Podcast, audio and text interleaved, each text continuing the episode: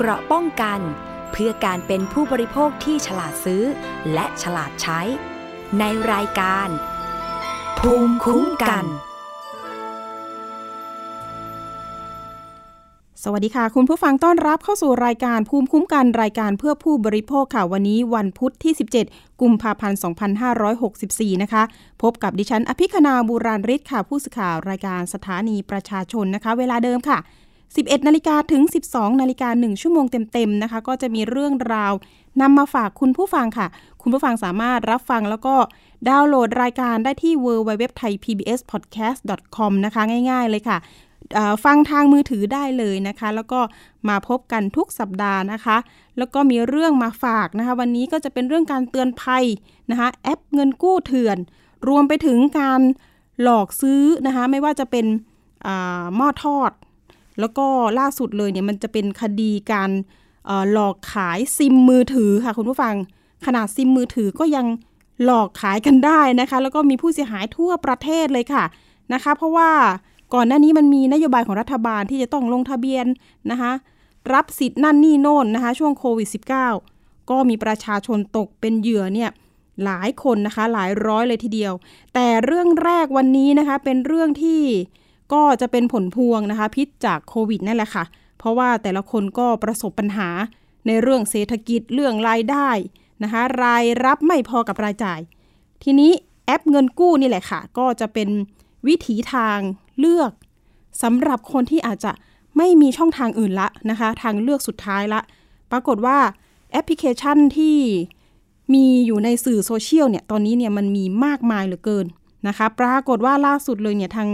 สถานีประชาชนเองนะคะ รายการภูมิคุ้มกัน รายการเพื่อเพื่อผู้บริโภคนี่ก็ได้รับเรื่องนะคะ จากทางผู้ที่ไปกู้เงินผ่านแอปพลิเคชันดังกล่าว แต่ว่าถูกเอารัดเอาเปรียบค่ะคุณผู้ฟัง ดอกเบี้ยนี่โหดแน่นอนออนอกจากนี้เนี่ยที่ร้ายไปกว่านั้นนะคะ มันมีการทวงหนี้ที่แบบว่ามันมีการเอาข้อมูลของเราจากทางมือถือนะคะมือถือของเราเนี่ยมันจะเข้าถึงหมดเลย ดูดข้อมูลเราไปหมดเลย มีเพื่อนมีเบอร์เพื่อนของเรานะคะมีเบอร์ที่ทำงานของเรา มีรูปถ่ายของเรานะคะ เรื่องนี้เนี่ยจริง ๆ แล้วเนี่ยประมาณปลายปีที่แล้วเนี่ยเราก็มีการเตือนภัยกันไปแล้วเหมือนกันนะ เพราะว่าทาง DSI นะคะทางตำรวจไซเบอร์นะคะก็ออกมาเตือนเหมือนกันนะคะ ล่าสุดที่บอกไปเนี่ยก็ผู้เสียหายท่านนี้นะคะ บอกว่าไปกู้เงินนะคะจากแอปแอปนี้แหละนะคะกู้ 2,000 ปรากฏว่าได้เงินแค่ 1,200 บาทนะคะถูกหักไป 40%เลยนะคะแล้วก็มีการถ้าเกิดว่าต้องจ่ายภายใน 7 วันนะคะถ้าเลย 7 วันไปจะมีค่าปรับ ค่าปรับเนี่ย300 บาทนะคะต่อวัน บางบางคนก็บอกว่า 400 บาทต่อต่อวันเช่นเดียวกัน ร้ายแรงไปกว่านั้นที่บอกไปก็คือดูดข้อมูลมือถือเรา แล้วก็ทวงหนี้โหด มีการประจานด้วย โทรทั้งเขาเรียกว่าโทรไปที่ทำงานนะคะแล้วก็โทรในไลน์เนี่ย แล้วก็ส่งข้อความมาในไลน์เนี่ยตลอดเวลานะคะไม่ได้อยู่สุกเลยนะคะ คนที่เป็นลูกหนี้นะโอ้โห เรื่องนี้ก็เดือดร้อนตอนนี้คือคนที่เป็นเผลอไปกู้เงินจากแอปแอปนี้เนี่ยก็ไม่รู้จะทำยังไงนะคะ ก็ร้องเรียนมาทางสื่อนะคะว่าเอ๊ะจะทำยังไงดีมีช่องทางที่จะเอ่อทำไงอะขยายเวลาจ่ายหนี้ได้ไหม ปรากฏว่าทางผู้เสียหายนี่ก็ได้เจรจานะว่า ขอขยาย สมมุติว่ามันครบเจ็ดวันแล้ว ก็ขอขยายไปอีกเจ็ดวันนะคะแต่ทีนี้เนี่ยทางคนที่เป็นเขาเรียกว่าเจ้าเจ้าหนี้เนาะก็มีการใช้เขาเรียกว่าใช้คนที่โทรตามเนี่ยเป็นคนไทยนะ จริง ๆ ปีที่แล้วที่บอกไปเนี่ยมันมีเคยเคยจับได้ จริง ๆ นายทุนเงินกู้เนี่ยเป็นคนจีนนะคะแต่ตอนนี้เนี่ยเราก็ไม่มั่นใจว่า เอ๊เป็นแก๊งเดียวกันหรือเปล่า อ่า ปรากฏว่าคุณเอเนี่ยเดี๋ยวเราใช้นามสมมุติไปก่อนนะ อันนี้จะเป็นเคสตัวอย่างที่จะมาพูดคุยกันในวันนี้ บอกว่าไปกู้เงินทั้งหมดเนี่ยประมาณ 13 แอปพลิเคชันนะคะ โอ้โห ตอนนี้เนี่ย 13 แอปทำไมถึงเยอะ เพราะว่าเธอจริง ๆ แล้วเคยไปกู้แอปแอปแรกก่อน แล้วก็หมุนเงินไม่ทัน ก็เลยทำให้ไปกู้แอปที่ 2 แอปที่ 3 ตามมาแอปที่ 4 แอปที่5นะคะรวมๆก็ประมาณ 20,000 กว่าบาทนะคะหนี้สิน แต่ทีนี้ถ้าเกิดว่าเก็บรายวันค่าปรับอีกมันก็ทบไปอีกนะคะ จากเงินต้นนิดเดียวนะคะ กลายเป็นทวีคูณ ก็จะผ่อนไม่ไหวจะชำระหนี้ไม่ได้นะคะ เดี๋ยวเรามีคุณเอนะเขาอยู่ในสายแล้วเนาะค่ะ สวัสดีค่ะคุณเอคะค่ะอ๋อคุณเอนะคะ อยากจะให้คุณเอเล่าประสบการณ์นิดนึงว่าไปเจอแอปพลิเคชัน เงินกู้เถื่อนนี้ได้ยังไงคะอ๋อไปดูใน YouTube อะค่ะ ก็เห็นแบบว่าพอเราดู ดูในมือถือใช่ไหมคะ ดู YouTube แล้วก็เด้งเข้ามาว่าเออกู้แอปนี้แอปนี้อะไรอย่างเงี้ยค่ะ อืมดูใน YouTube เขาแนะนำยังไงบ้างคะเขาแนะนำบางแอปก็แนะนำดีบางแอปก็ไม่แนะนำให้นั้นเท่าไหร่อะค่ะ วิธีการกู้นี่เขาให้ทำยังไงบ้าง วิธีการกู้ใช่ไหมคะค่ะหนึ่งเราก็เราก็เราก็ลงหมายเลข หมายเลขโทรศัพท์เรา ถ้าจำไม่ผิดนะคะคร่าวๆ แล้วก็เราก็เขาก็ให้เราถ่ายบัตรประชาชนเราแล้วมันก็สแกนขึ้นใช่ไหมคะ แล้วก็พวกสแกนใบหน้าค่ะสแกนใบหน้าที่เป็นรูปรูปรูปหน้าเราอะค่ะ พอสแกนใบหน้าเสร็จ แล้วก็ให้เรายืนยันทั้งหมดแต่คราวนี้คือเราไม่รู้ว่ายืนยันอะไรไปบ้าง ถ้าเราไม่กดยืนยันเราก็กู้เงินไม่ได้ใช่ไหมคะค่ะแล้วเราก็ยืนยันยืนยันยืนยันยืนยันไปหมดทุกอย่างอืมอันนี้สมมุติว่าอี อันนี้นะคะสมมติว่ามีแอปหนึ่งอย่างเงี้ยค่ะสมมติว่ามีแอปหนึ่งนะคะ เรากู้สามเฮ้ยเรากู้เรากู้สองพันสามได้เงินมาพันสามกับแปดสิบค่ะแล้วก็อีกเจ็ดแล้วก็อีกเจ็ดวันต่อมา อีกเจ็ดวันต่อมาหนึ่งเราจะจ่ายเขาอยู่ที่ประมาณสองพันสองพันสามกว่าๆค่ะ ค่ะ แต่เดี๋ยวนะคะ ตอนแรกตอนแรกที่เรากู้มา กู้มาสองพันสามได้เงินพันสามแปดสิบค่ะอืม แล้วพออีกเจ็ดวันต่อมา เราจะเอาต้นและดอกไปคืนเขาก็ได้สองพันสามกว่ากว่าๆแต่ถ้าเราไม่มีเงิน ก็คือเราต้องทำการที่ขยายเวลา ค่ะค่ะ ขยายเวลาก็อยู่ที่ไอ้ที่เรากู้มาสองพันสามใช่ไหมคะ ขยายเวลาเก้าร้อยยี่สิบแปดบาทห้าสตังค์ดอกเบี้ยเท่าไหร่คะคุณเอเก้าร้อยเก้าค่ะ คุณเอจะอาจจะดูตัวเลขอยู่คือว่าอืมแอป คือว่าแอปแอปแอปนี้นะคะค่ะแอปแอปอ๋อแอปนี้เรากู้มาสองพันสามค่ะ ได้เงินมาพันสามแปดสิบโอ้โหหักไปเยอะเลยค่ะ ใช่ค่ะ แล้วตอนนี้กู้ประมาณวันที่ยี่สิบหกเดือนหนึ่งอืมปีสองศูนย์สองหนึ่งค่ะ แล้วเขาก็โอนมาให้เราเวลาสิบเจ็ดนาฬิกาสี่สิบสองนาทีค่ะสี่สิบสองนาทีห้าสิบสี่วิก็คือต้นปีนี้เองที่ทำการกู้ถูกไหมคะ ใช่ค่ะอืมกู้มาทั้งหมดนี้อยู่ประมาณที่ว่าประมาณที่กู้มาทั้งหมดเนี่ยอยู่ประมาณวันที่ยี่สิบแปดเดือนหนึ่งเนี่ยค่ะ ก็จะมีหลายค่ะแอปพลิเคชันว่าว่างั้น คุณเอหมายถึงว่าที่เราไปกู้ใช่หลาย ๆ แอปนี่เพราะอะไรเอ่ยเพราะว่าตอนตอนเนี้ยคือแบบว่าอืมคือบัตรเครดิตเราก็เต็มสองแล้วเพิ่มวงเงินไม่ได้สามแล้วกู้ธนาคารไม่ได้ เพราะว่าธนาคารเขาก็ตั้งกฎไว้แล้วมีอะไรก็มีแบบอืมให้มีแค่สามบัตรอย่างนี้ใช่ปะเออค่ะ แล้วคันนี้พอว่าเงินเราอะหมุนเงินไม่ทัน แล้วเราก็เลยไปกู้แอปนี้ แต่เราคันนี้คือว่าเราตอนเนี้ยเราไม่มีเงินส่งเขาที่จะเขาต้องปรับดอกขึ้นทุกวันทุกวันใช่ไหมคะ ค่ะอ่าแล้วเมื่อวันเมื่อวานนี้ที่ปริ้นเอกสารที่จะไปที่จะไปสอนอค่ะ คือว่าปริ้นมาว่า เมื่อวานครั้งล่าสุด ครั้งล่าสุดอยู่ที่สองหมื่นสามแต่คราวนี้คือตอนนี้สองหมื่นสามหมายถึงว่ารวมรวมการกู้ทั้งหมดหรือเปล่าคะไม่ไม่ไม่ไม่ ไม่ไม่อะผิดตัวเลขสองอาจจะเย็สนองพันสามๆอะสองพันสามอะสองพันสามก็คือแต่ละแอปเนี่ยเรากู้อยู่ที่ประมาณสองพันแอปแอปถึงแอปแอปแอปที่เราชุกแอปที่เรากู้สูงสุดอะคือว่าสี่สี่สี่พันบาท อืมก็คือใช่สองค่ะพันถึงสี่พันบาทในการกู้ยืมใช่นะคะค่ะใช่แล้วแล้วค่ะได้ปิดแต่อันไหนไปแต่บ้างแต่แต่ละแอปค่ะ ได้อะไรได้นะคะชำระได้ชำระหมดไปแต่ละแอปไหมคะ แต่ละแอปยังไม่ได้ชำระหมดอะค่ะส่วนมากอืมจะเป็นแบบว่าขยายเวลาอะไรประมาณเนี้ยค่ะค่ะค่ะแต่ก็คือครบแต่เจ็ดว่าวันเราเคยแบบ แต่ว่าคือว่าตอนช่วงเนี้ย คือเราเงินช็อตแล้วเราก็แล้วเราก็คือแบบว่าไอ้นั่นไม่ได้เลยคือเราหมุนเงินไม่ได้เลยเพราะว่าดอกเบี้ยมันก็ขึ้นทุกวันค่ะ ดอกเบี้ยเขาค่ะคิดยังไงนะคะ เอาอย่างนี้เลยนะคะ เอาแบบ CC CC CC CC CC wallet เนี่ยค่ะค่ะค่ะเอาเอาแบบ CC wallet เลยนะคะ อันนี้ง่ายเลย คือแบบอันนี้คือเราคือเราคือเรา คือเราขยายเวลามาหลายรอบละอ๋อน้อย CC wallet นะคะ เรากู้มาสามพันหนึ่งได้เงินที่พันแปดกับหกสิบาทใช่ไหมคะ แต่เราแต่ว่าเรากู้วันที่ยี่สิบสองเดือนสิบสองค่ะ ปีที่แล้วปีสองศูนย์อ่าใช่ค่ะปีสองศูนย์สองศูนย์แต่คราวเนี้ยรอบแรกเราจะไม่ได้ว่ากู้เท่าไหร่แต่อีรอบที่สองนั้นน่าเราเราน่าจะกู้อยู่ เพราะมันจะเพิ่มวงเงินให้เรื่อยๆอะค่ะอืมถ้าเราประสบผลว่าเราเราครบเจ็ดวันแล้วเราส่ง เราส่งดีที่เราทั้งต้นทั้งดอกให้เขาอย่างเงี้ยค่ะ อ่า แต่อันนี้คือ CC Wallet นี่คือว่าเราส่งขยายเวลาไปแล้ว วันที่วันที่สิบสองเดือนหนึ่งรอบหนึ่งแล้วก็วันที่สิบเก้าเดือนหนึ่งรอบหนึ่งแล้วก็วันที่ยี่สิบหกเดือนหนึ่งรอบหนึ่งอืมแล้วคราวนี้คือเราคือเรากู้มาสามพันหนึ่งใช่ไหมคะ แล้วเราได้พันแปดกับหกสิบแต่ตอนนี้เราขยายเวลาไป สามรอบแล้ว ค่ะ ก็เป็นเงินก็เป็นเงินประมาณอยู่ที่ รวมรวม อยู่ที่สามสามพันกว่าบาท เพราะว่าขยายเวลานี่มันจะอยู่ประมาณพันสองกับหกสิบสองบาทอะค่ะเพราะเราขยายเวลาไปสามรอบแล้วๆแต่การขยายเวลาเวลาเราขอขยายปุ๊บเนี่ยเขามีการทวงในช่วงของการขอขยายไหมคะ หรือว่าไม่ ไม่มีค่ะ แต่ว่าอืมแต่ว่ามีมีโทรศัพท์เข้ามาว่า เราจะถึงครบกำหนดแล้วนะวันสองวันนี้อะไรประมาณนี้ค่ะ ค่ะ แล้วอันไหนแอปไหนแล้วที่ถ้าที่มีการทวงที่มีการแบบโทรไปที่ทำงานบ้างทำให้เราแบบเกิดความ เรียกว่า ตอนนี้อาจจะเป็นรำคาญตอนนี้ตอนนี้ของเราตตอนนี้ของเรายังยังไม่มีที่ว่าโทรไปที่ทำงานนะคะแต่น้องของคนอื่นเขามีแล้วค่ะ ที่ว่าเข้ากันในกลุ่มค่ะค่ะแล้วแต่คราวนี้คือของเราอะ วันเนี้ยเราโดนสองแอปที่ว่า โทรโทรไม่ดีค่ะ โทรแบบว่าทวงอะไรอย่างเงี้ยค่ะ ค่ะ โทรแบบทวงแล้วก็คือแบบว่าเราอะก็เลยบอกว่า คือถ้าแบบตอนนี้เราก็เราทางตันแล้วค่ะ เราก็เลยไปอืมปรึกษาศูนย์ดำรงธรรมปรึกษากองปราบ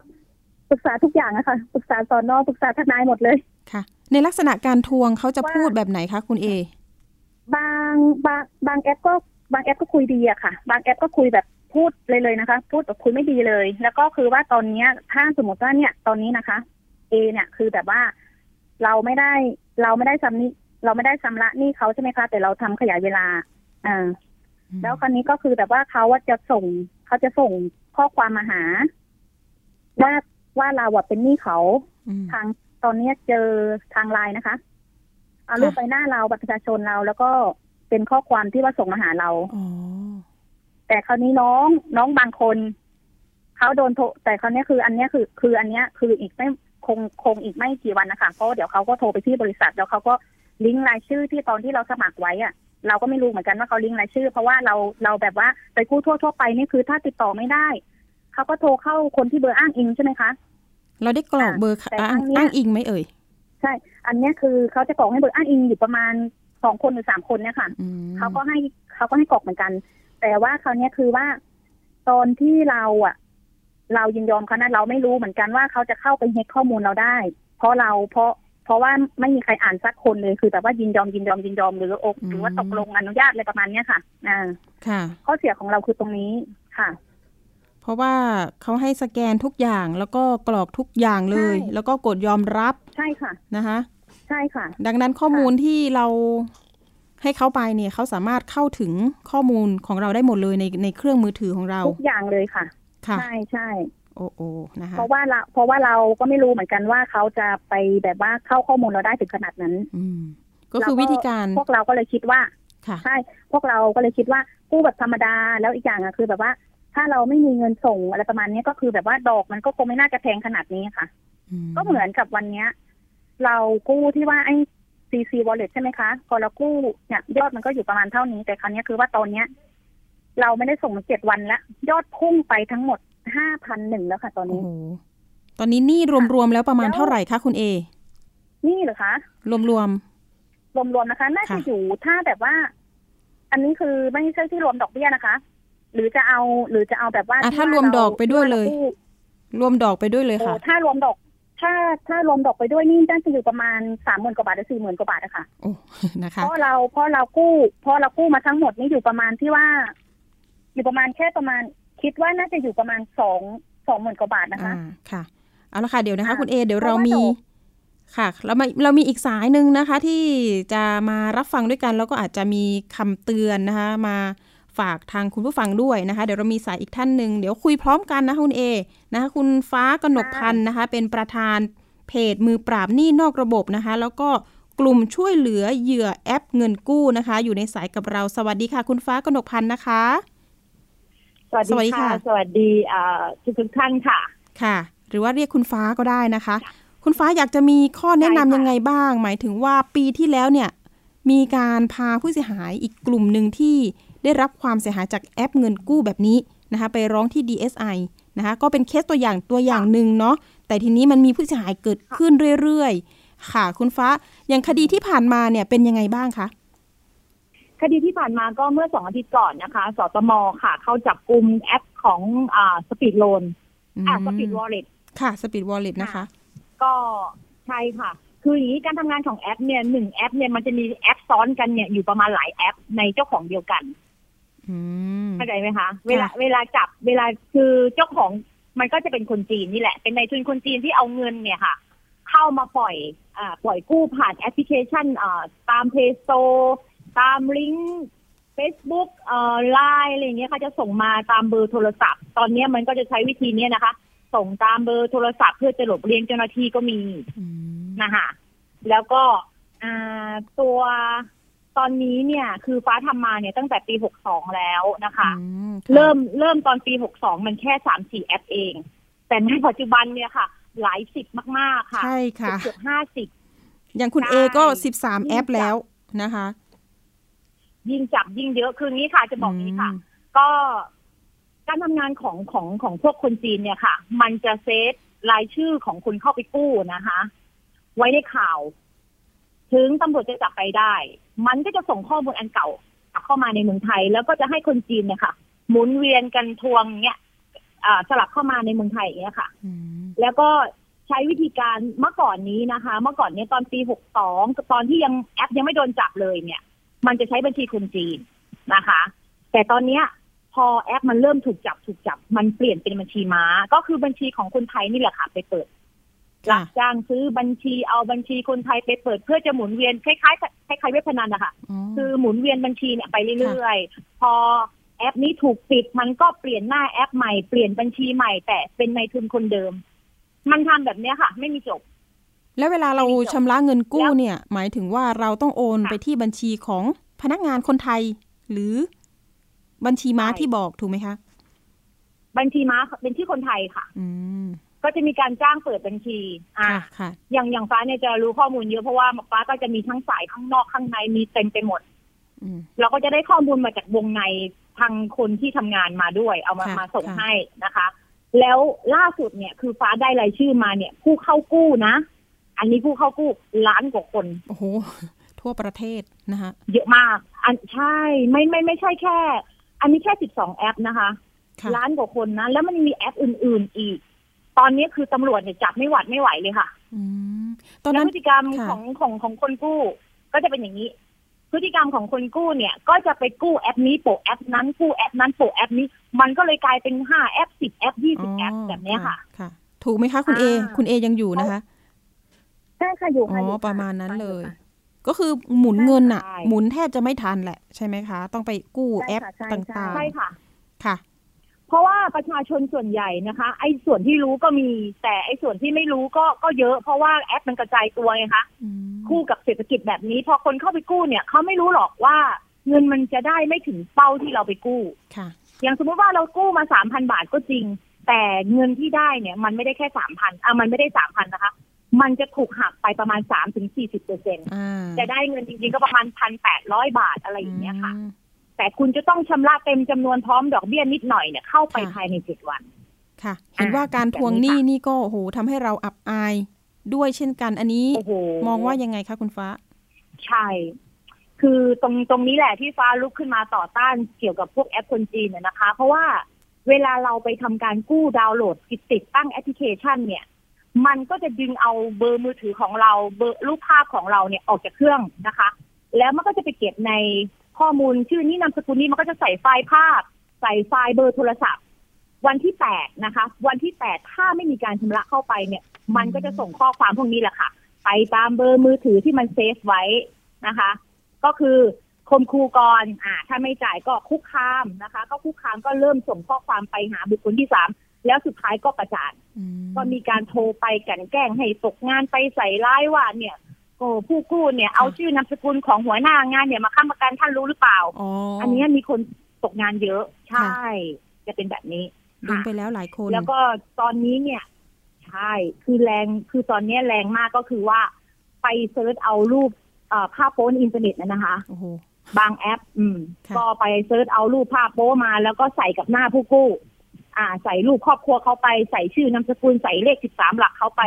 แล้วก็ทำเป็นลิงก์สีฟ้านะคะ ส่งไปตามเบอร์มือถือของของคนกู้อะค่ะ ที่ดูดมาได้ค่ะกี่เบอร์มันส่งทุกเบอร์แบบนี้ใช่ค่ะอืมอันนี้อืมทางเจ้าหน้าที่ที่เคยคุยเนี่ยเขาว่ายังไงบ้างเราต้องชำระหนี้ไหมต้องจ่ายดอกเบี้ยไหมถ้าเป็นแบบนี้ ส่วนใหญ่อะนะคะ ความเห็นของทางเจ้าหน้าที่ตำรวจเนี่ยเขาก็ไม่ได้อยากให้ชำระหรอกค่ะอืมเพราะว่ามันมีการประจานคือรุนแรงอะค่ะ สิ่งที่มันทำอะก็คือประจานเรา แล้วก็กลันแกล้งเราอะไรอย่างเงี้ยแล้วอีกอย่างหนึ่งเนี่ยที่เจ้าหน้าที่เนี่ยไม่อยากให้ชำระก็คือว่าดอกเบี้ยเนี่ย มันเกินกว่ากฎหมายกำหนดหลายร้อยเท่าค่ะอืมค่ะ ถ้าตีเป็นปีนะคะ ดอกเบี้ยจะอยู่ที่เจ็ดร้อยห้าสิบเอ่อเจ็ดร้อยห้าสิบาทถึงสองพันห้าร้อยบาทต่อหนึ่งร้อยนะคะ ดอกเบี้ยจะจะจะทวีคูณมากๆเลยอ๋อถ้าถ้าถ้าตีกันเป็นรายปีค่ะใช่ก็เกิน15เปอร์เซ็นอ่าอยู่แล้วใช่ก็จะค่เป็นลักษณะ45%ต่อผิดปี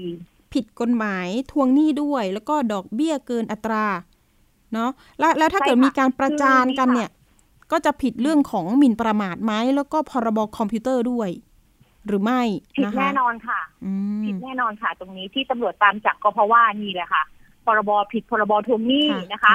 นำข้อมูลอันเป็นเท็จเข้าสู่ระบบอะไรอย่างเงี้ยค่ะค่ะแล้วก็กันแกล้งอุ้ยมันเข้าคุณฟ้าข่ายคะเอ่อความมั่นคงด้วยอ่าค่ะอ่าที่ที่ไปจับเกี่ยวกับแอป Speed Wallet เนี่ย จับในลักษณะที่จ้ะเป็นลักษณะคนไทยไหมกำลังโทรอยู่ไหมหรือว่าคนจีนได้เลยตอใช่นนั้น ใช่ค่ะเอ่อล่าสุดเนี่ยสตมนะคะ ก็ท่านผู้บัญชาการก็นำกำลังเข้าจับกลุ่มอะค่ะ ได้คนจีนมาสามสิงคโปร์หนึ่งอืมแล้วก็คนไทยอีกประมาณสามสี่สิบคนโอ้ค่ะค่ะ อยู่แถวทาวน์อินทาวน์นิดนึงคนนิดนึงไทยป้าให้ให้ให้ข้อมูลนิดนึงค่ะแอปเอ่อแอปพลิเคชันผ่านมือถือเนี่ยนะคะ มันก็จะมีทางเอ่อธนาคารทำออกมานะคะ ดอกเบี้ยที่ถูกกฎหมายก็คือสามสิบหกเปอร์เซ็นต่อปีค่ะ มีมีทำออกมา ขออนุญาตเอ่ยชื่อได้ไหมคะ ธนาคารเหรอคะมันจะได้เปรียบใช่ค่ะอืมก็มีไทยพาณิชย์ทำห้าให้มันนี่ออกมาแบบเนี้ยค่ะค่ะ ก็ดอกเบี้ยก็จะไม่เกินกว่ากฎหมายกำหนดก็คือสามสิบหกเปอร์เซ็นเนี่ย ต่อปี อันเนี้ยถูกกฎหมายอืมค่ะ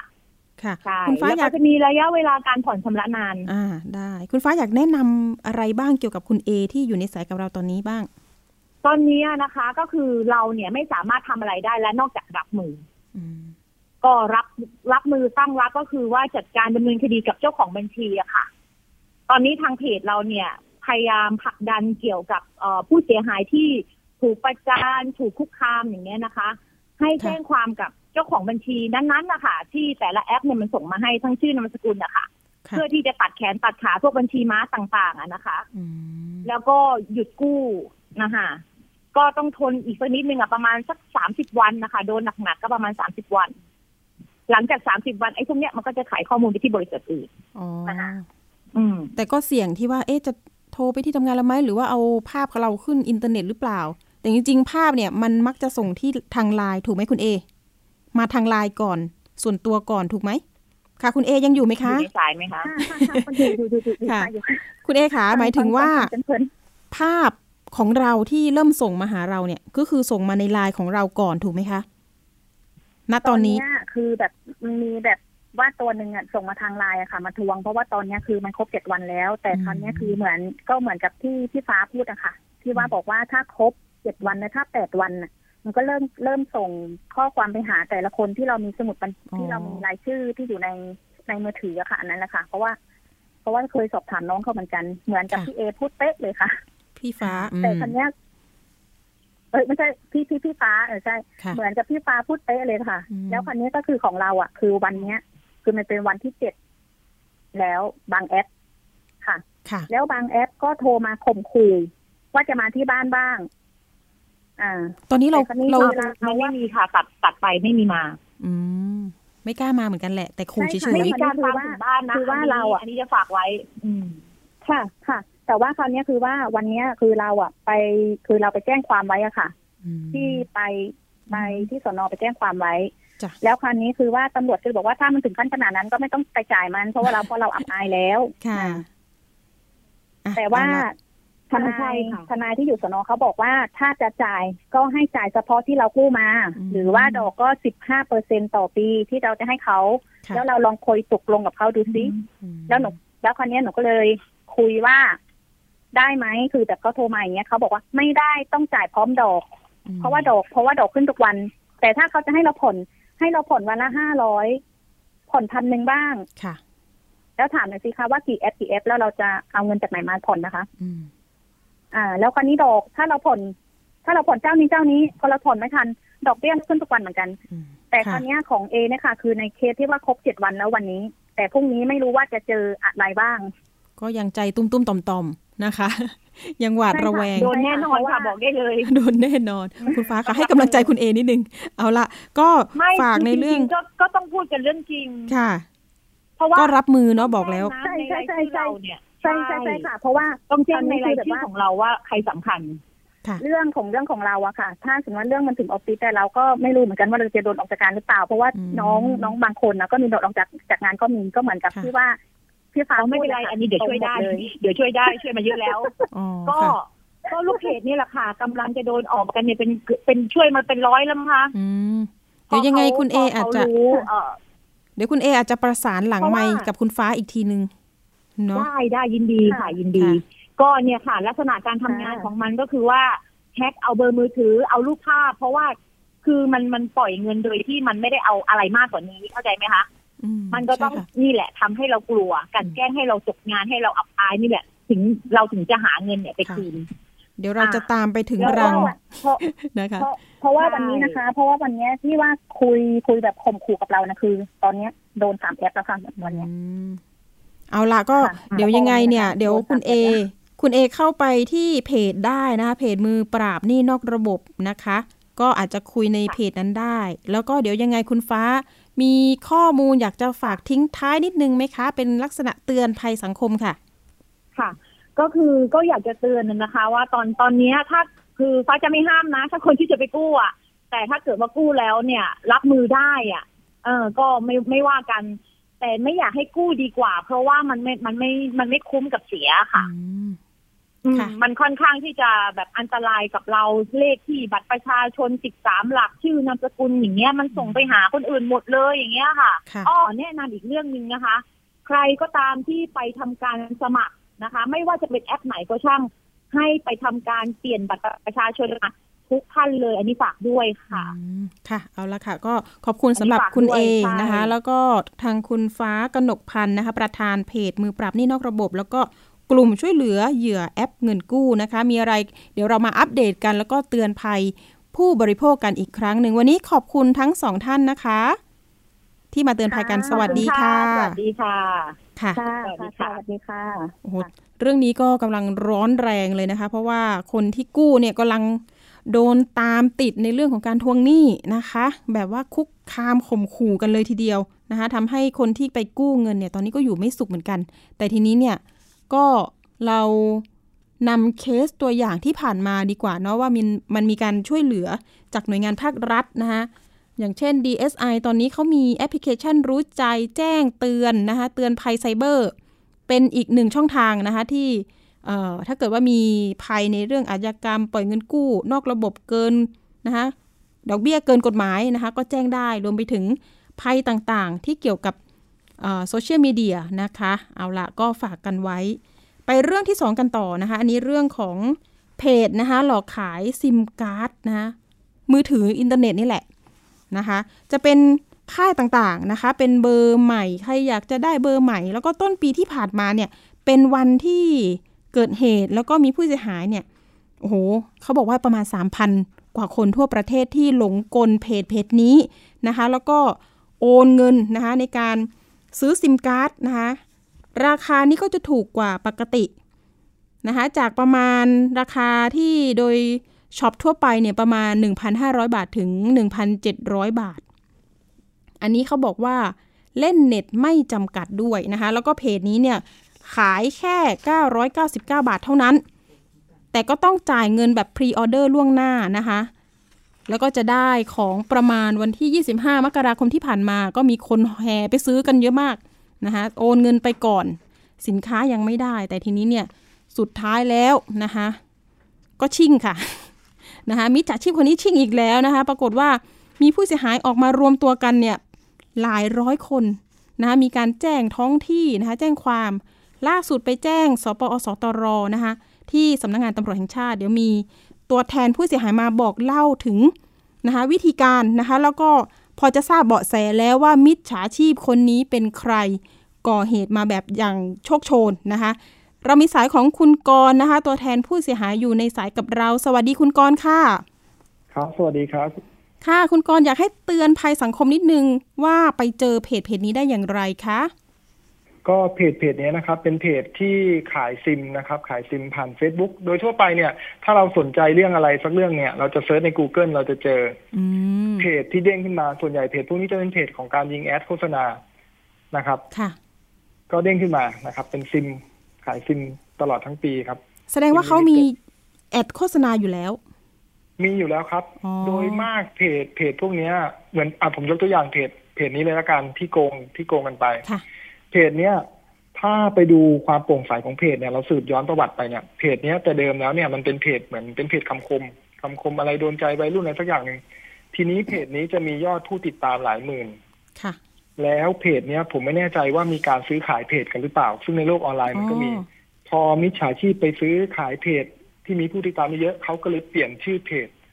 พอเปลี่ยนชื่อเพจปุ๊บเนี่ยเขาก็มีการโฆษณาแล้วทีนี้เหมือนกับว่าเขาจะเอาสินค้ามาลงมากมายเลยค่ะ เพื่อหลอกในการขาย ซิมนี่ซิมการ์ดหมายถึงว่าหลายเครือข่ายใช่ไหมคะ อ่า ตอนนี้ที่เพจนี้โฆษณาจะมีของ AS กับ True อืมก็คือการโฆษณาก็คือ 999 บาท เน็ตไม่จำกัด ใช่ไหมคะ ใช่ครับ แล้วดันยิงแอดเป็นแบบแฟลชเซลด้วยอ๋อคนก็เลยแบบโอ้แฟลชเซลต้องจำนวนจำกัดนะอะไรอย่างเงี้ย แต่ละคนกลายเป็นซื้อว่าซื้อกี่เบอร์ ซื้อซื้อกี่ซิมคะ อืมเท่าที่ผมรวมข้อมูลมามีตั้งแต่หนึ่งซิมถึงถึงหลัก เป็นสิบซิมก็มีผมไม่แน่ใจเหมือนกันว่าเขาซื้อกันเยอะบางคนก็อาจจะซื้อไปทำกำไรหรือเปล่าค่ะไม่แน่ใจใช่ใช่อาจจะซื้อไปขายต่อไหมอะไรอย่างนี้ ใช่ครับค่ะ เพราะว่าช่วงที่ผ่านมาเนี่ยโควิด -19 เนี่ยมันมีการเนาะให้ลงทะเบียนหรือเปล่า ซื้อให้ปู่ให้ตาให้ยายหรือเปล่าอะไรอย่างนี้ใช่ครับไปด้วยบางคนเลยก็ทำงานที่บ้านก็มีความจำเป็นอ๋อต้องใช้อืมอินเทอร์เน็ต work อั from นนี้ home ก็คือีอกใช่ครับค่ะเป็นจุด จุดที่ทำให้มิจฉาชีพออกมาหลอกลวงได้ เนาะรู้จุดอ่อนเนาะนะคะครับแล้วทีนี้คุณกรณ์เห็นว่าไปแจ้งความไว้ที่สปอสตร ศูนย์ใช่ปราบครับปรามอาชญากรรมทางเทคโนโลยีเทคโนโลยีสารสนเทศ ครับ เป็นยังไงบ้างคดีอ่าคดีตอนนี้ก็คือล่าสุดเนี่ยผมคุยกับท่านอ่าท่านหนึ่งแล้วกันเนาะจ้ะไม่รู้เอ่ยชื่อได้หรือเปล่าไม่เป็นไรได้หมดค่ะได้หมดเจ้าหน้าที่ตำรวจเนาะอ่าท่านที่ท่านที่ ท่านศูชูนย์ศักดิ์ค่ะท่านชูท่านชูศักดิ์อยู่ที่ศูนย์คือท่านเนี่ยให้ความให้ความร่วมมือดีมากเลยครับ ก็คือ ตอนเนี้ยเราผมรวบรวบรวมนะครับ รวบรวมผู้เสียหายทั้งหมดว่าแจ้งความสอนอไหนไว้บ้างค่ะนะครับ แล้วก็มูลค่าความเสียหาย คือผมจะส่งลิงก์ให้ท่าน ท่านก็เลยท่านส่งลิงก์ให้ท่านเป็นบางส่วนแล้วล่ะ ก็คือสองร้อยกว่าคน ค่ะ ตอนนี้มูลอ่าและมูลค่าเท่าไหร่เอ่ยความเสียหาย ที่ลงมาจริง ๆ ก่อนหน้านั้นมีคนลงทะเบียนกับผมมาอยู่ประมาณ หนึ่งพันสามร้อยคนที่ผมสำรวจตอนนั้น ตอนนั้นรู้สึกจะราวๆราวๆเกือบสองล้านล้านกว่าๆนี่แหละ แต่ว่าโอ้ในกลุ่มในกลุ่มที่ที่เสียหายจริง ๆ เนี่ย ตอนเนี้ยในกลุ่มไลน์เนี่ยที่ทยอยกันเข้ามาเนี่ย รู้สึกจะมีสมาชิกในกลุ่มอยู่ราวๆสามพันคนอืมนะครับ ที่กระจายกันไปผมว่าสามพันคนเนี่ยคือผู้เสียหายเกือบทั้งหมดแหละครับ ค่ะ ก็คือสองล้านบาทเนี่ย อาจจะผมว่าภายในหนึ่งเดือน อาจจะเกินอาจ น่าจะเกินแล้วล่ะ ถ้าตอนนี้ค่ะผู้เสียหายเริ่มทยอยเข้ามา ผมว่าขั้นต่ำสามล้านขึ้นแน่นอนอื้อหือแล้วทีนี้มันไปโยงใยกับคดีเดิมนะคะ ก็คือคดีหลอกขายหม้อทอดไร้น้ำมัน ปีที่แล้วมีข่าวนะคะว่าจับผู้ต้องหานะคะเป็นสามีภรรยาได้ เห็นว่ามันเชื่อมโยงกัน อันนี้ไม่แน่ใจว่าเป็นผู้ต้องสงสัยอยู่ไหม หรือว่ามีความชัดเจนหรือยังนะคะ อืมครับ คือโดยโดยตรงนี้เนี่ย คือความชัดเจนในการเชื่อมโยงเนี่ยอ่าอาจจะยังผมใช้คำว่ายังไม่ร้อยเปอร์เซ็นแล้วกัน แต่ค่ะใช้คำว่ามีแนวโน้มอืมอ่า มีแนวโน้มที่จะไปโยงกับแก๊งนั้น ค่ะ การครับเปิดบัญชีซึ่ค่ะ ครับผม คุณกรณ์เล่าถึงการโอนเงินนิดนึง เราโอนเงินเนี่ย ดูแล้วชื่อเจ้าของบัญชีเนี่ยเเป็นคนไทยไหมเป็นเป็นใครนะคะ ลองลองเล่าให้ฟังหน่อยโอเคครับ คือเรื่องเรื่องของการเปิดบัญชีเนี่ย ชื่อ ชื่อของโอนเงินเนี่ย คือชื่อเหมือนเป็นชนอ่าชาวเขาแล้วกันอืมนะครับ ชื่อชื่อยอตะ ค่ะ อ่ายอตะ แต่เจ้าตัวเจ้าของบัญชีเองเนี่ยยอตะเนี่ย ตอนนี้ก็ถูก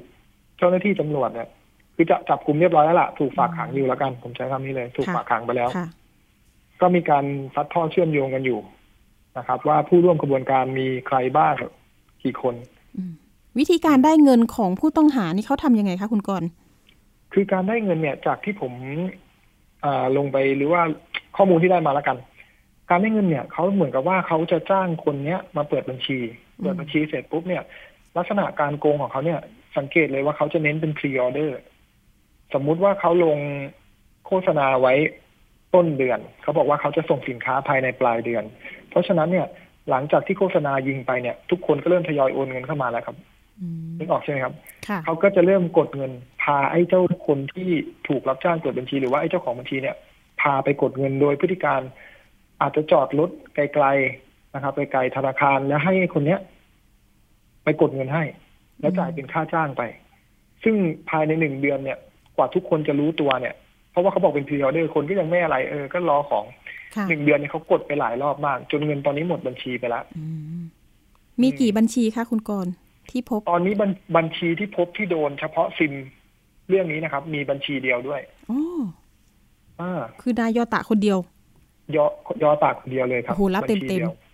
เต็มเต็มๆกลายเป็นว่ายอตาเต็มเต็มๆเลยตอนอ้าวนี้อืมแสดงว่าผู้ต้องหานี่โหรู้ช่องทางเป็นอย่างดีเลยนะคะ วงจรปิดนี่ไม่ให้จับจับได้ด้วย ไม่ใช่ครับน่าจะเชื่อมโยงยากแล้วครับค่ะแต่ว่าไม่เป็นไรครับผมเชื่อตำรวจไทยเก่งแน่นอน ถ้าถ้าเป็นผู้ผู้ต้องสงสัยแล้วกันใช้ความค่ะผู้ต้องสงสัยเขายังไม่ใช่ผู้ต้องหาก็ถ้าผู้รู้ต้องสงสัยทำจริง อ่า ผมว่าตำรวจไทยเก่งครับ ก็คือถ้าทำจริง ตอนนี้เนี่ยใช่ครับเตรียมไว้เลยหลายกรรมหลายวาระเหลือเกินนะคะ ใช่ครับ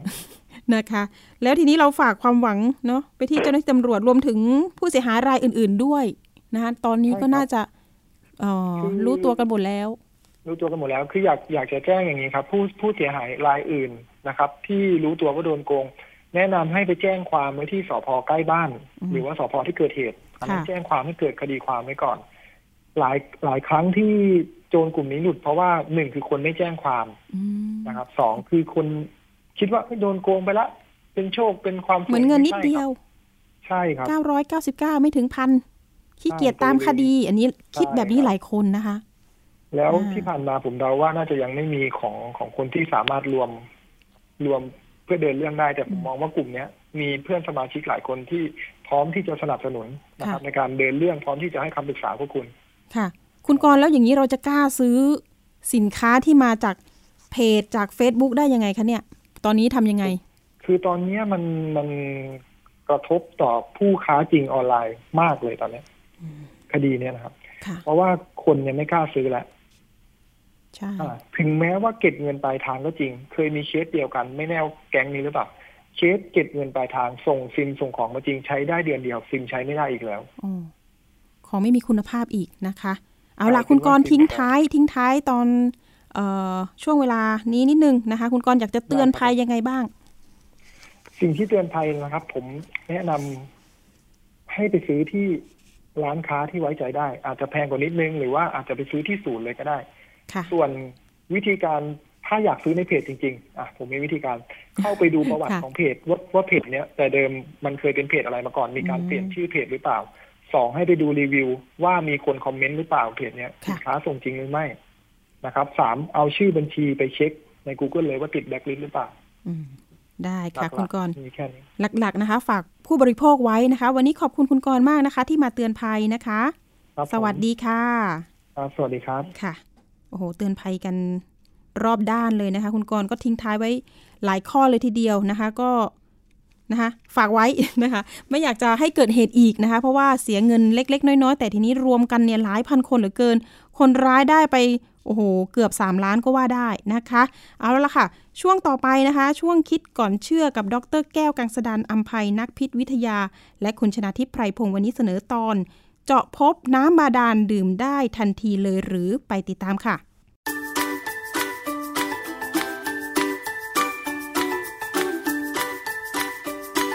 ช่วงคิดก่อนเชื่อ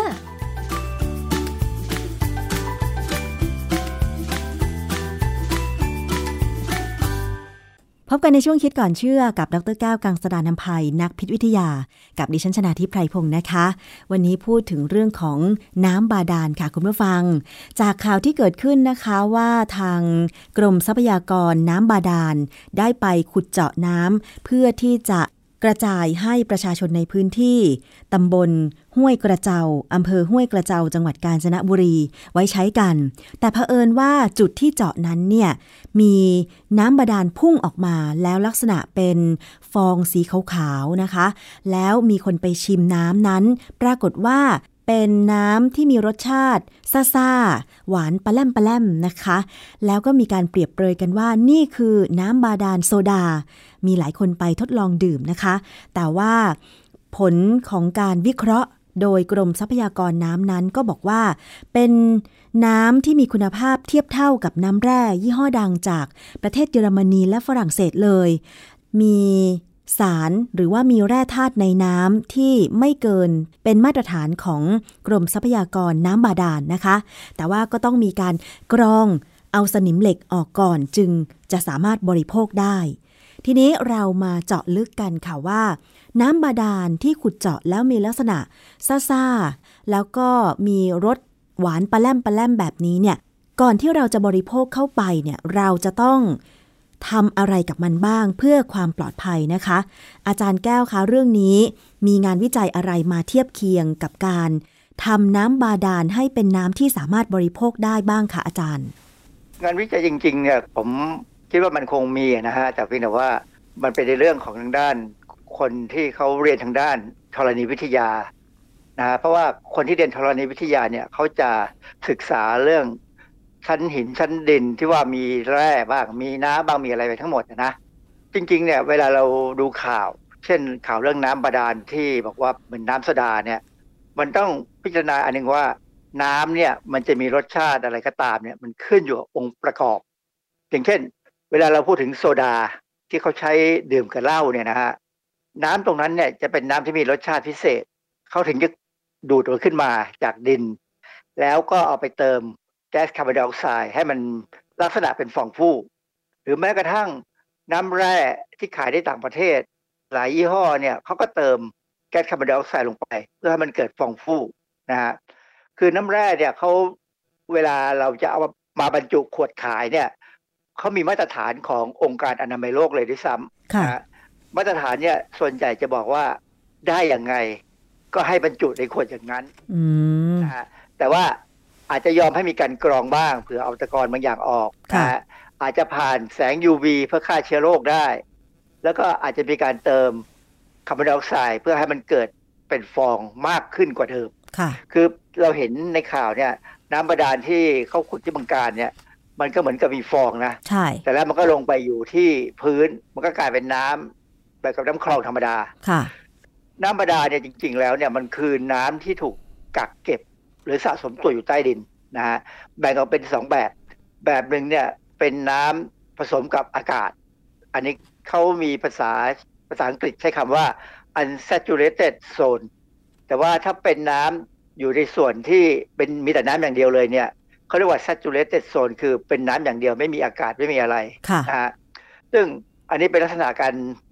ให้คำจำกัดความของน้ำบาดาลง่ายๆ แต่ผมไปเจอข้อมูลอันหนึ่งที่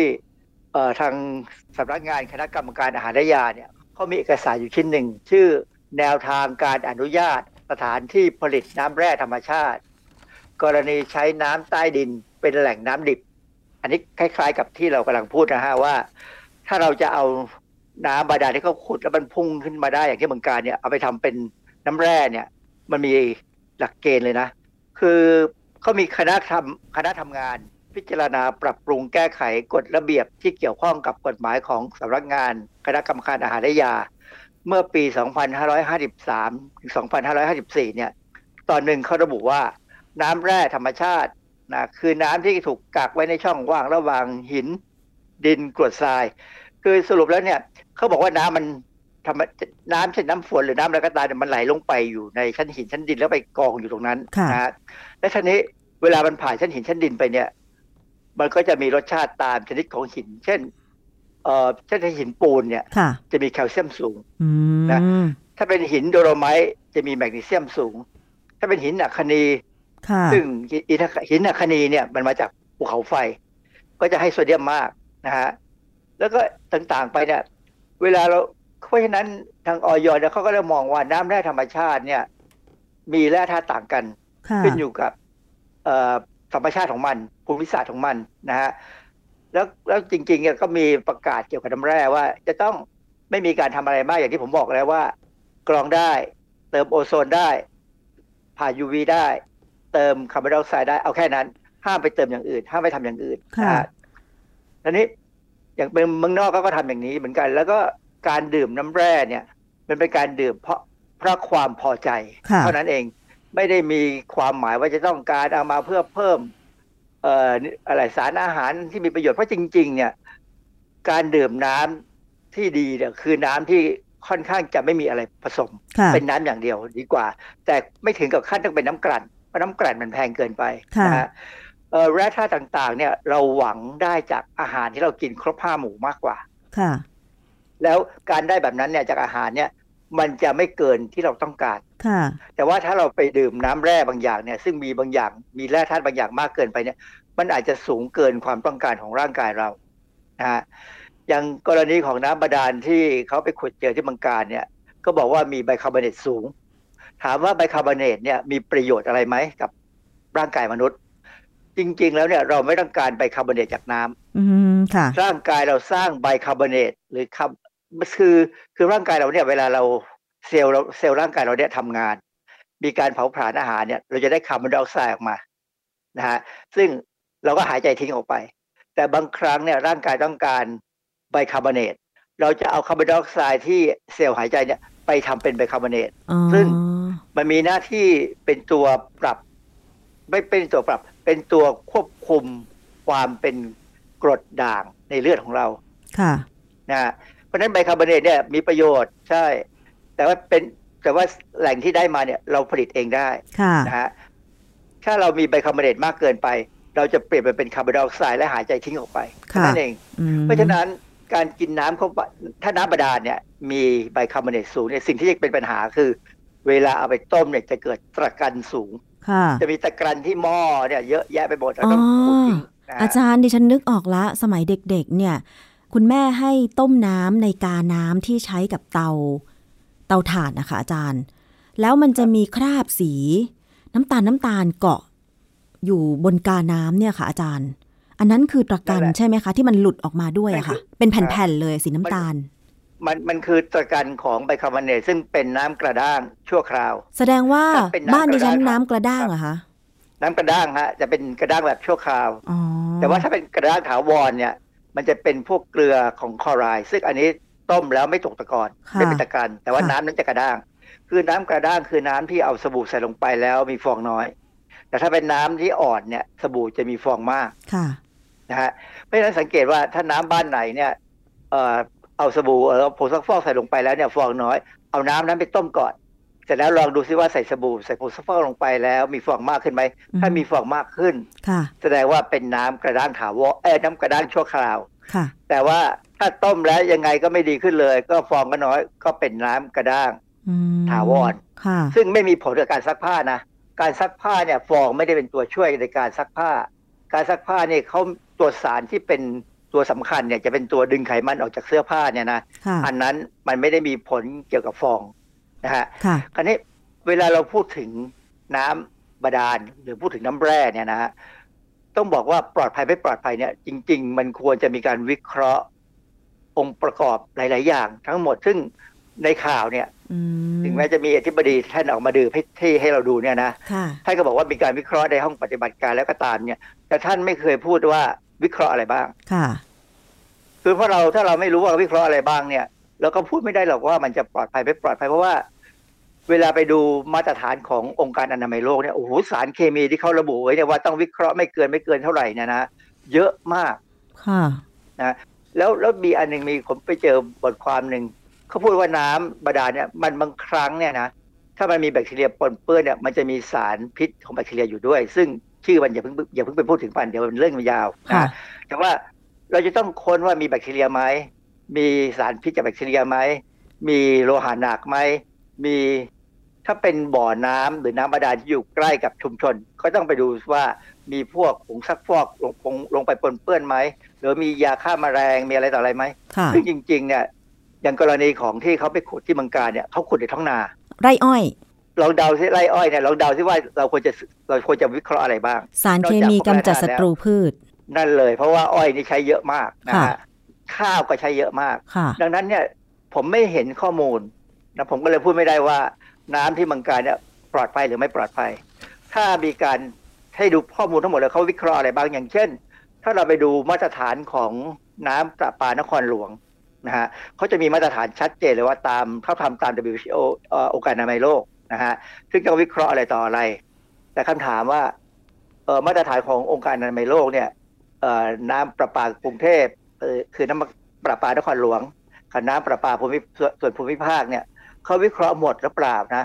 คือผมพยายามหาข้อมูลเหมือนกัน แต่ว่าได้ข้อมูลมาไม่ชัดเจนว่าทำตามที่องค์การอนามัยโลกเนี่ยกำหนดหรือเปล่า ถ้ากำหนดทำตามนั้นเป๊ะเลยนะ ก็เป็นบุญของเรา เพราะว่าน้ำนั้นค่อนข้างจะดูปลอดภัยนะฮะ คือจริง ๆ เนี่ย องค์การอนามัยโลกเนี่ยเขากำหนดมาตรฐานเนี่ยก็ตามสิ่งที่ควรจะเป็นและควรจะทำได้นะไม่ได้มันไม่ได้แบบเข้มงวดเกินไปจนจนแต่ละประเทศทำไม่ได้ค่ะเออทีนี้แต่ละประเทศเนี่ยจริง ๆ ก็มีสิทธิ์ที่จะปรับเปลี่ยนไอ้คุณภาพของน้ำให้เป็นไปตามความเหมาะสม เช่นแม้กระทั่งในสหรัฐอเมริกาเองนะฮะเขามีมาตรฐานกลาง แต่ว่าแต่ละรัฐเนี่ยเขาก็สามารถจะปรับเปลี่ยนได้อย่างเช่น ตอนสมัยที่ผมไปเรียนที่อเมริกาเนี่ย ผมอยู่ในรัฐที่มีหิมะเยอะเขาใช้น้ำที่ละลายจากหิมะเนี่ยไหลมาตามลำธารแล้วเขาต่อท่อลงมาให้ประชาชนใช้ได้เลย มีแต่การตรวจเขาตรวจพวกความสกปรกตรวจเชื้อโรค แล้วก็ตรวจสารก่อมะเร็งแค่นั้นเองนะฮะแล้วน้ำนั้นอะเย็นแล้วก็สะอาดไม่มีรสชาติอะไรเลย แบบดื่มเข้าไปเนี่ยจืดสนิทนะ แต่ถ้าไปอยู่ในรัฐอย่างแถวเท็กซัสหรือแถวมิสซูรีอะไรเนี่ย น้ำมันจะต้องใช้คลอรีนสูง เพราะว่ามันเป็นเมืองใหญ่และมีคนเยอะ ก็อาจจะมีสายสิ่งสกปรกเยอะนะฮะเพราะฉะนั้นน้ำก๊อกของอเมริกาที่บอกว่าเปิดดื่มได้เนี่ยนะไม่ใช่ทั้งประเทศเป็นเฉพาะบางจุดที่ดูปลอดภัยถ้าเป็นจุดไหนที่ไม่ปลอดภัย ก็ต้องดื่มน้ำขวดอ๋อค่ะ อาจารย์เมื่อก่อนเนี่ยตอนเป็นเป็นเด็กๆนะคะเมื่อก่อนตอนเป็นเด็กๆเนี่ย บ้านดิฉันก็มีการขุดเจาะน้ำบาดาล แล้วเขาจะใช้วิธีเอาน้ำขึ้นมาด้วย ให้คนเนี่ยโยกอยู่ด้านบน แล้วก็เอาถังไปรองอะไรอย่างเงี้ยอาจารย์ เท่าที่มีข้อมูลที่ผ่านมาอาจารย์พอจะเห็นความแตกต่างอะไรกับน้ำบาดาลในแต่ละพื้นที่ไหมคะ ว่าคุณภาพน้ำมันต่างกันหรือไม่ต่างกันยังไงเพราะมันควรจะต่างกันนะฮะเพราะว่าพื้นที่แต่ละพื้นที่เนี่ยมันไม่เหมือนกัน เอาไว้ง่ายถ้าเป็นพื้นที่ที่ไม่ได้มีการใช้ยาฆ่าแมลง เพราะว่ามันไม่ได้ มีท้องนาหรือมีไร่อ้อยนะฮะหรือเป็นพื้นที่ที่ไม่ได้มีสนามกอล์ฟมากนักเพราะถ้ามีสนามกอล์ฟเมื่อไหร่ยาฆ่าแมลงก็จะสูงนะฮะเออน้ำบาดาลจากแถวอย่างที่บ้านคุณน้ำอยู่ที่ลำพูนเนี่ยเออ อาจจะไม่มีสารพิษสักเท่าไหร่ และยิ่งถ้าอยู่เป็นภูเขาเนี่ย ก็น่าจะปลอดภัยความจริงน้ำอย่างของที่เมืองการเนี่ยเขาบอกแหล่งที่ขุดเนี่ยห่างจากเขื่อนศรีนคริน ประมาณ 80 กิโลเอง ซึ่งผมว่าน้ำเนี่ยมันคงมาจากที่เขื่อนนี่แหละมันคงรอดมาตามชั้นใต้ดินเนี่ยนะฮะเพราะฉะนั้นจากเขื่อนศรีนครินเนี่ยเป็นน้ำที่ค่อนข้างดีนะ เพราะว่าเป็นน้ำจากภูเขาเทือกเขาตะนาวสีมากักเอาไว้ ซึ่งดูสะอาดมากค่ะ ต่างกับน้ำประปาแถวบ้านผม ซึ่งเอาน้ำจากคลองมหาสวัสดิ์ซึ่งดูไม่ค่อยสะอาดเลย ผักตบชวาเต็มไปหมดเลยเงี้ยนะฮะค่ะเพราะฉะนั้นเนี่ยน้ำที่ขุด จากบริเวณที่เป็นภูเขาสูง หรือเป็นบริเวณที่ห่างไกลชุมชนหน่อยเนี่ยก็น่าจะมีคุณภาพที่ดี แต่สิ่งที่จะปนเปื้อนก็คือแร่ธาตุจากธรรมชาติ ซึ่งมากไปก็ไม่ดี น้อยไปก็ไม่ดี ดังนั้นเนี่ย ถ้าเป็นไปได้เนี่ย ถ้าต้องใช้น้ำบาดาลที่ขุดจากบ่อเนี่ย ก็ควรจะกรองเดี๋ยวนี้เครื่องกรองก็ไม่ได้แพงอะไรมากมายนัก แต่ว่าอาจจะต้องใช้ปั๊มช่วยเท่านั้นเองค่ะ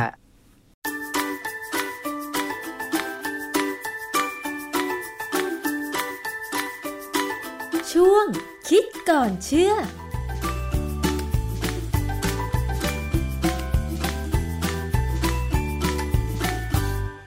ค่ะนี่ก็เป็นเนื้อหาสาระนะคะ ที่นำมาฝากคุณผู้ฟังในวันนี้ค่ะ วันนี้หมดเวลาสำหรับอภิคณาบุราริศแล้วนะคะ พบกันวันพุธหน้าเวลาเดิมวันนี้สวัสดีค่ะ ติดตามรายการได้ที่ www.thaipbspodcast.com แอปพลิเคชัน Thai PBS Podcast หรือฟังผ่านแอปพลิเคชัน Podcast ของ iOS Google Podcast Android Podbean SoundCloud และ Spotify ติดตามความเคลื่อนไหวของรายการและแสดงความคิดเห็น โดยกดถูกใจที่ facebook.com/thaipbspodcast